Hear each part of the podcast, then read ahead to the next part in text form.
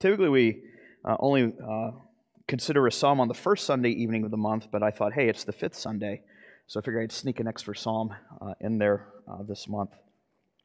Psalm chapter 18. To the choir master, a psalm of David, the servant of the Lord, who addressed the words of this song to the Lord on the day when the Lord delivered him from the hand of all his enemies and also from the hand of Saul. He said, I love you, O Lord, my strength. The Lord is my rock and my fortress, my deliverer. He is my God, my rock, in whom I take refuge. He is my shield, the horn of my salvation, and my stronghold. I call upon the Lord who is worthy to be praised, and I am saved from my enemies.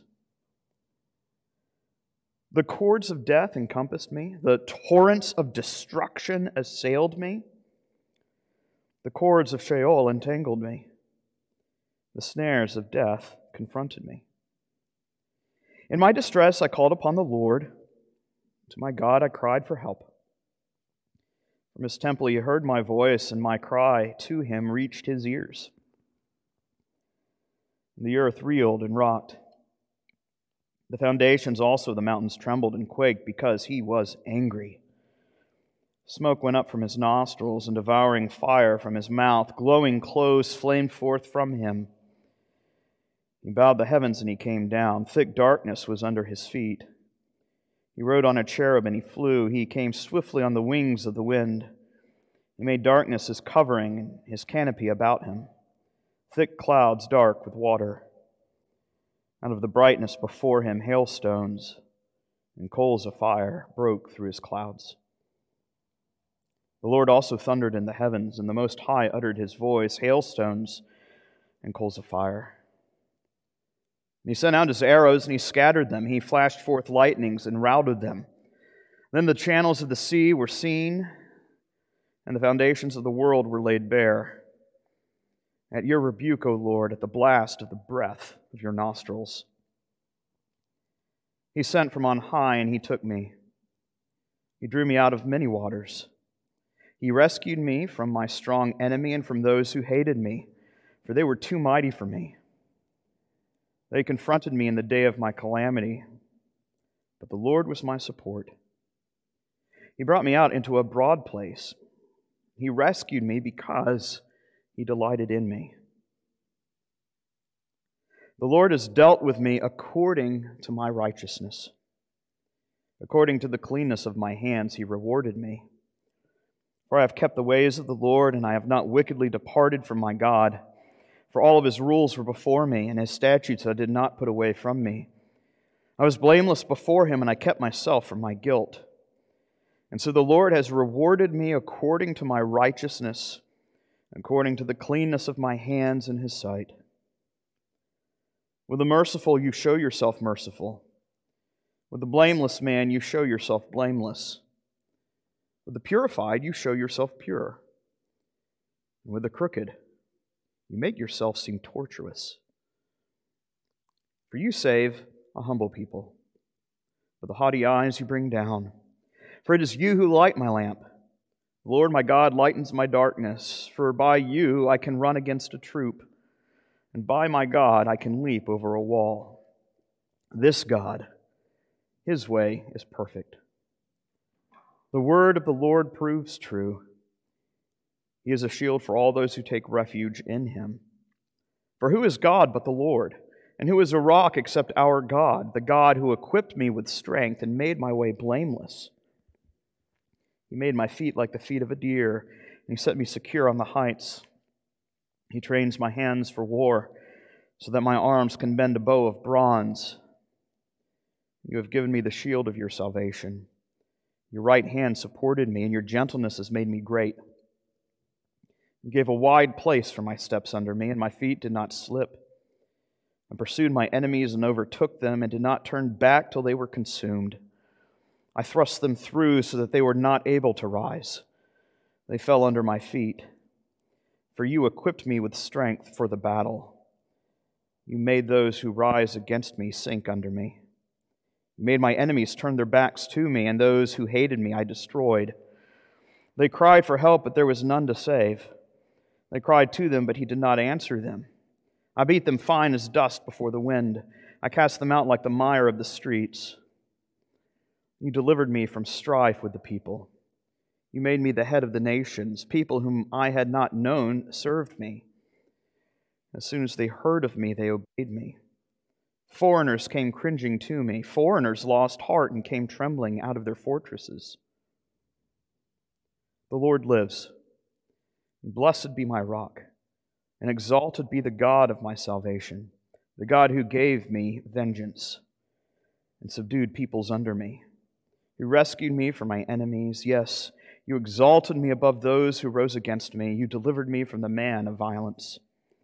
And for this I will praise you, O Lord, among the nations, and sing to your name. Great salvation he brings to his king and shows steadfast love to his anointed one, to David, and to his offspring forever. This is God's word. Let's go before the Lord in prayer. Our gracious God and Heavenly Father, as we come to the psalm, uh, we ask that we would submit to your word and hear and hearken to all uh, that you have told us concerning the work of your Son, the Lord Jesus Christ, in whose name we pray. Amen.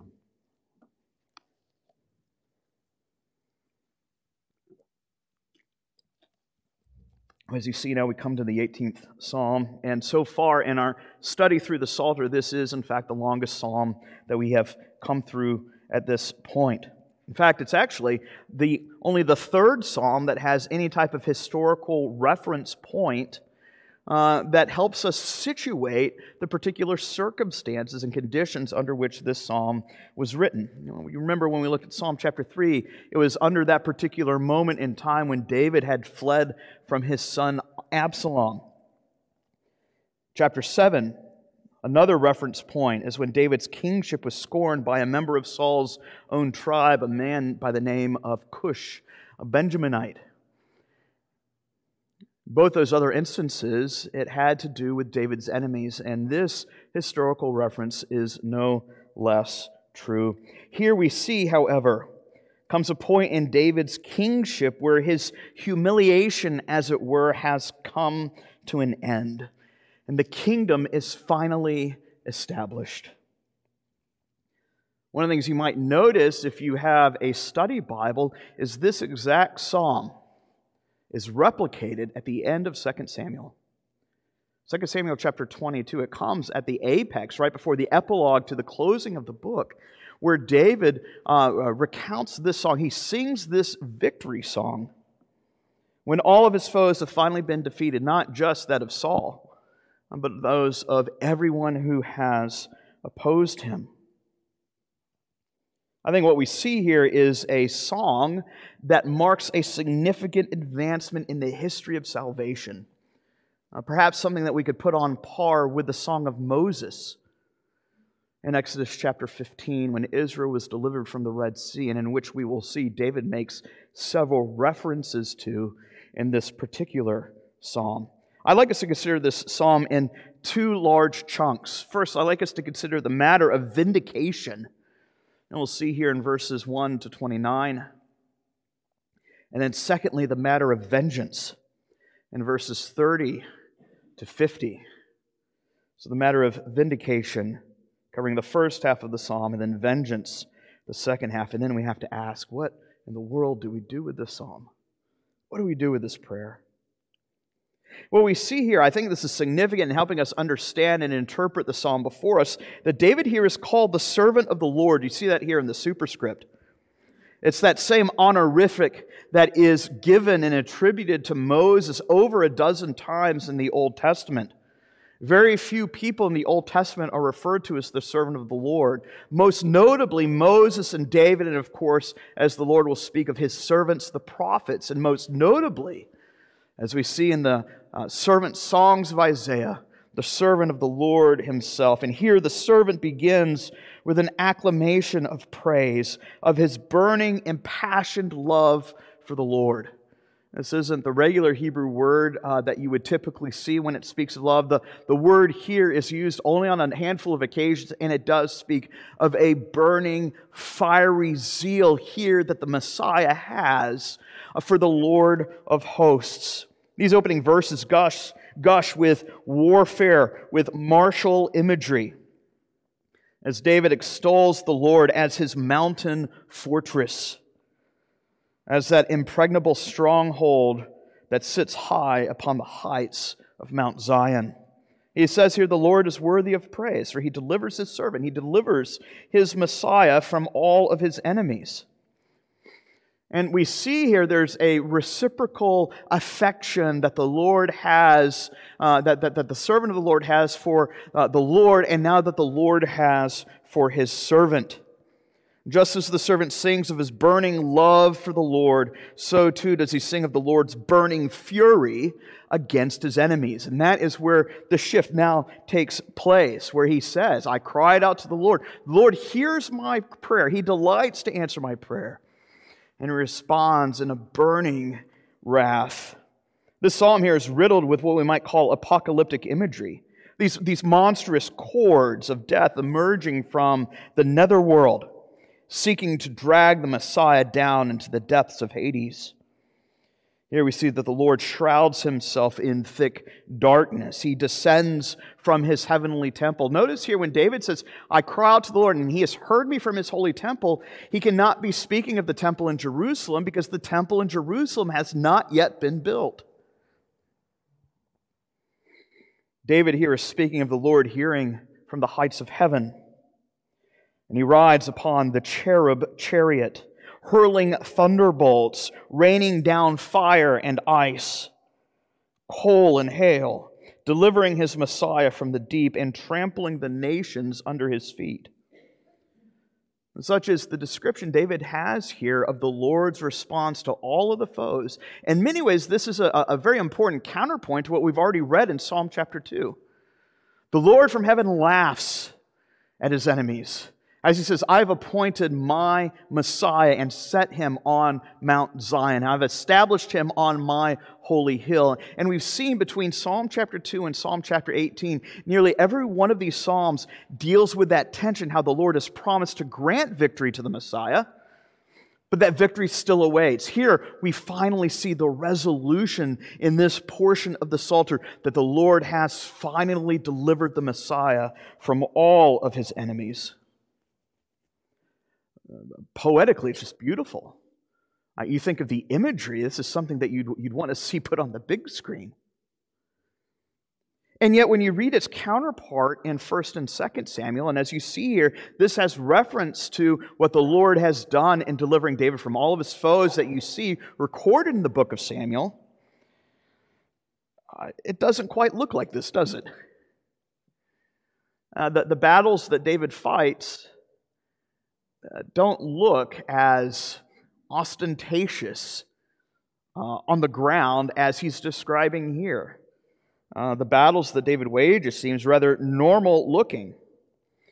That's why I've used that language of apocalyptic. When you hear that word apocalypse, you might be thinking of you know, those 90s you know, Jerry Bruckheimer films like Armageddon or things like that. But the word apocalypse actually simply means an unveiling, a revelation. It's a peek behind the curtain, as you will. Uh, you think of Elisha uh, in 2 Kings when he's surrounded by the enemy forces and he has a man with him who is trembling with fear. And Elisha essentially prays that, Lord, open his eyes to see what is truly transpiring in the heavens. And the man looks up and he sees the angelic hosts encamped around those who fear Yahweh. Now, first and second Samuel might give us uh, the, the human vantage point of what these battles look like, but here David describes the war that has taken place from the heavenlies as he has been delivered from all of his foes. This is truly a matter of spiritual warfare, where David's daily providences are, in fact, part of a cosmic battle being waged from the heavens, that the Lord might fulfill his promise to establish his kingdom on earth. Here, the servant of the Lord is described as, one commentator puts it, as a beleaguered warrior. The, the Messiah, he cries out to the Lord. The servant of the Lord cries out to Yahweh, and the Lord hears him from his holy temple in heaven, and he personally descends. In this particular matter, the Lord doesn't simply dispatch uh, his, his finest troops, as it were. He doesn't dispatch uh, a group of angelic messengers, though he himself could have done that. Here we see the Lord himself descends from heaven to answer to the cry of his beloved servant. The imagery here in the Lord's response, you see in verses 7 to 19, burst with echoes of the Exodus. You see that language of fire and ice being hurled from heaven, of hailstone and burning coals. That was, in fact, the seventh judgment plague that befell the nation of Egypt. It's not an isolated, localized affair. This isn't just something that is happening in, in a, a small sliver of the Middle East, so to speak. You look at verse 7 and 15. Notice what brackets that particular section. It speaks of the foundations of the whole world being shaken. Everything is coming undone. I'm actually so glad that John uh, uh asked for us to sing A Mighty Fortress is Our God because I really wanted to add a third hymn in tonight and have that be one of them because that really reflects what we see going on here. The mighty fortress that the Lord is to his Messiah. This is cosmic, this is apocalyptic. When the Lord comes to deliver his anointed king, it upends the entire world order. The Lord's fury is compared to a raging volcano, as it were smoke and fire and coal. It mirrors the language of the Lord Himself as He descended on top of Mount Sinai in the giving of the law. Here, the lofty one personally descends to come to David's aid. He rides upon his own personal chariot, the winged cherubim. He descends in fire and smoke, and the imagery mirrors, again, that language that we see at Sinai, where the mountains melt like wax at the presence of the Lord. Here is the God who dwells in unapproachable light. He clouds himself in thick darkness, where the rumblings and the lightnings quake. And he hurls his lightnings like arrows and scatters the nations. Right? He does not dispatch angels to fulfill this task. This mission is personal. You know, in pagan mythology, the Canaanites worshiped their own territorial deity, Baal, who is known as the great rider on the storm. He's the cloud rider. Um, but his territory only extended as far as the land of Canaan. Here is, in response, the true cloud rider, the true rider on the storm, the one who is the God of the world, who causes not just the land of Canaan to shake, but causes the whole earth to shake. Here, what David is saying is this is not simply some tribal deity. This is the true maker of heaven and earth, one mightier than Baal, one greater than Zeus, one who causes the whole earth to quake in terror as he descends in fiery judgment.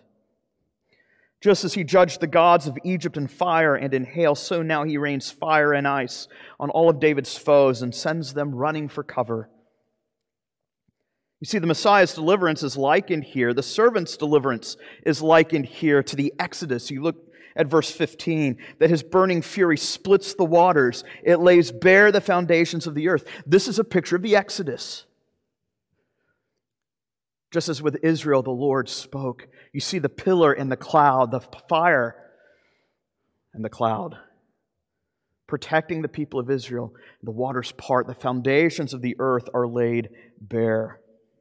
Just as the Lord had delivered Israel from Egypt, so now the Lord establishes his kingdom on earth in the midst of darkness by delivering his Messiah, his Christ.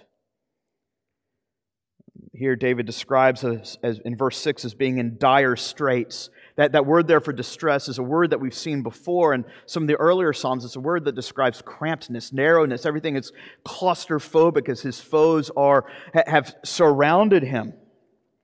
And yet, now in verse 19, the Lord responds by leading his servant into wide open spaces. He has cleared the path before him. And so we see here in verses 20 to 29, the servant of the Lord says, or, or asks, Why is it that the Lord has come to his aid? Why would the Lord personally descend for this one particular individual in such a way and in such a fashion? Well, you see uh, that the reason, the grounds for this is given very clearly in verses 20 to 24. It is the reward for his righteousness. The Lord has paid me my wages according to the cleanness of my hands. He has recompensed me according to my righteousness. It is because of my clean hands. It is because of my pure heart, verses 21 and 22. It is because I have kept the law of God that he responds. Because I have loved the Lord with my whole heart, he responds with a burning, fiery love in defense of his anointed king. Yahweh delivers his Messiah on account of his blamelessness. Because he is blameless, death cannot win. The cords of death are unable to keep the Messiah in his watery grave. Death is not able to win. Such is the Lord's promise. And so we see here the Lord's, uh, the, the, the Lord's deliverance of his servant. That deliverance from death is a vindication of his righteousness. That's the point here of the first half of this psalm. The Lord has vindicated me. He has delivered me from death. Why? Because I was righteous, because I have fully kept the law of the Lord. Therefore, death has no claim on me. In verses 25 to 29, we see the psalmist laying out a basic principle regarding the Lord's own character that the Lord actually reckons with mankind in accordance with their deeds when it comes to judgment. To the kind and to the merciful, the Lord will show himself kind and merciful. To the blameless, the man will, or the Lord will, will reveal his purity to the pure in heart. And yet, for the twisted and perverse, uh, the, the wicked men, they look at the Lord of heaven, and, and it's as they were, they, they see God as torturous. Uh, it's as if they are projecting their own image onto the one true God. They can't stand the sight of a holy God because they know that true judgment comes for them. The light shines in the darkness, and the darkness is unable to comprehend it. It's really, in essence, the meaning uh, of what's going on here. As the Lord reveals himself even to the wicked, the wicked are not able to grasp who this God is. And nevertheless, the righteous judge of all the earth renders to each man according to all of his works. Why would the maker of heaven and earth stoop, the one who stands lofty and above all things? Why would he stoop and care for the afflicted? Why would he care for those who are in trouble? Why would he care for the destitute? Why would he exalt the humiliated? Why would he bring low the haughty? Why wouldn't he side with the cool kids at the table, so to speak? Why would he shine a light in deep darkness and lift up his servant from the grave? Here we're given a revelation of God's own character. Here, the lofty one who stands high and lifted up above the earth is the one who stoops and cares for the poor and the afflicted because he is the just and merciful God. And so the Lord vindicates his servant by delivering him up from death. No wonder the Messiah gushes in his love for the Lord at the opening of the psalm. The Lord vindicates the Messiah, lifting him up from the realm of death and here in the second half of the psalm, the Lord does something else as well. He now commits judgment to his servant to execute holy vengeance upon all of his foes. You see that here in the second half of this psalm, verses 30 to 50, where the Lord defends his servant, but he's not only his defense. Verse 34, he not only is a shield, he's also a horn. There's a picture there of antlers, it's offensive weaponry. The Lord not only gives him a shield, he also trains his hands for war as he clears a path for messianic victory. That servant who was once humiliated, now being risen and exalted, is able to run in leaps and bounds above his foes. He's like a gazelle on a mountaintop. He's swift, he's nimble. Though once pulled down to the grave, he now alights on the mountains and in fury pursues his enemies down to the very man. He subjugates his foe, he tramples his enemies underfoot. Now his foes are the ones crying out for mercy. But it turns out no one will hear their cry. They even cry out to the Lord, and the Lord won't answer them. The Lord's burning love is for his anointed Messiah, not for his enemies. The time of judgment has come. And so they're scattered like dust in the wind. Or as we saw in Psalm chapter 1, like, like the chaff that is scattered during the summer breeze. Now the Messiah executes total judgment upon the wicked. And in verse 43, the Lord appoints his servant to be head of the nations, quite literally, head of the Goyim. He's the head of the Gentiles. A, people who did not even know me have come to serve me. In other words, the, the, the, Messiah, the servant's victory, is not restricted to the land of Canaan. It is a global domination, it is a global conquest. Verse 47 God grants to his servants, his servant, vengeance to subjugate all the nations to execute judgment upon all his foes.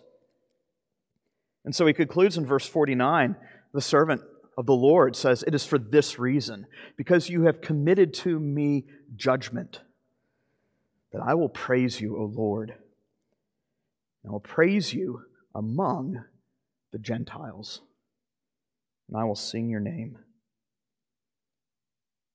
The Lord's servant, having wiped out his foes, leads the remnant of the nations as the great psalm singer in the assembly of the righteous in praise to God, this God who now rules and reigns over all, both Jew and Gentile alike. The content of such praise we see here in verse 50. The Lord has granted salvation to his anointed one, his Messiah, not just to David, but to David's offspring. See, Psalm 18 establishes a particular pattern then for the Lord's work in the history of salvation. In these closing verses, David makes clear that the psalm regards not only him, but it serves as a pictograph for what the Lord will do with his offspring, the one greater than David, the heir to the kingdom of God. Psalm 18, in other words, serves as a lens for grasping the messianic mission. We see that as early as the superscript says. Uh, right there at the beginning, it speaks of the salvation that has been given to and given by the servant of the Lord. The servant of the Lord begun, be, be, uh, becomes that title in Isaiah's prophecies that speak of the work of the coming Messiah. Here we're given a behind the scenes picture of the Messiah's love for the Lord, the burning and passionate love of the Son of God for his heavenly Father. And here it also attests of the Father's love as he comes to the aid of his Son, the Messiah, and promises to establish the kingdom of his Christ and lead him in triumph over the forces of death, even as he delivers him from the grave. This significant moment in salvation history is described as a new and greater exodus where the kingdom of God is finally established on earth and the gates of Hades are unable to prevail. Because of the Messiah's blamelessness, due to the cleanness of his hands, due to his pure, unadulterated devotion that he has for his Father, the Lord vindicates his Son by delivering him from the dead and committing to him a global kingship with the right to execute judgment on all of his foes. That's why we see here the matter of vindication, the matter of vengeance, the matter of justification and final judgment. See, Psalm 18 typifies for us the work of Christ in his exalted state. What is it that Peter says at Pentecost? That God has raised Jesus of Nazareth up, loosing the pangs of death, because it was not possible for him to be held by it because of the cleanness of his hands. Though delivered over to death, it was not possible for death to retain him because of the sinlessness of the Messiah. What is it that we read of even in Matthew's gospel when Christ dies on the cross? The earth turns dark, the earth shakes, the rocks split. The temple veil is split, and the Spirit as it were, burst forth from the Holy of Holies to deliver the Messiah and to sanctify the nations. See, Christ's resurrection was the vindication, it is the justification of his blamelessness, such that the Lord would not abandon his Son to hell nor would he allow him to see corruption. Having raised Christ from the dead, he has now seated him at the right hand of the heavenly throne above all nations, not just the nation of Israel, but the whole earth. And he has committed all rule and power to him and has placed all things under his feet. And so now in Christ's estate of exaltation, Christ subjugates the nations either in grace through the preaching of the gospel or in wrath as it comes in the final judgment. He comes in grace, subjugating those who are made the recipients of his mercy. And he comes in wrath, or will come in wrath on that last day to those who refuse the offer of amnesty and pardon. Psalm 18 is Christocentric through and through. Explicitly cited at two points in the New Testament, we find from the very beginning in verse 2 as it's cited in Hebrews chapter 2. At the very end of the psalm in verse 49, as it's cited in Romans chapter 15. Here, the psalm opens up with the Messiah's own acclamation I will put my trust in him, where Hebrews 2 says, This is Christ himself singing. Hebrews 2 puts these words on Jesus' mouth. This is the song of Christ himself. And at the close of the psalm, in verse 49, the Messiah says, I will praise you, O Lord, among the Gentiles. And Paul, writing to the church of Rome, Romans 15, verse 8, he says this For I tell you that Christ became a servant. Notice that language.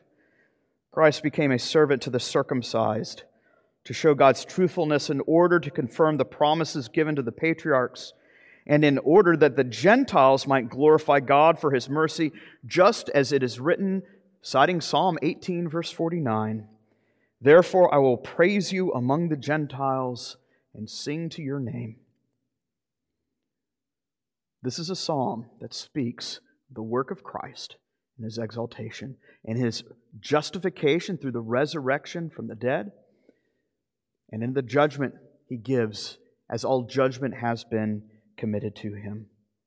May the psalm confirm our faith in Christ's exalted work that God has raised his Son from the dead so that the nations, including the Oregonians, might praise him for his marvelous grace. Let's pray. Our gracious God and Heavenly Father, we do thank you that you have subjected and subjugated all things to the rule of your Son. Uh, we pray that as we gather tonight to sing his praises, that you would receive the tribute from our lips and from our hearts that is due the King of Kings and Lord of Lords. We ask these things in Christ's name. Amen.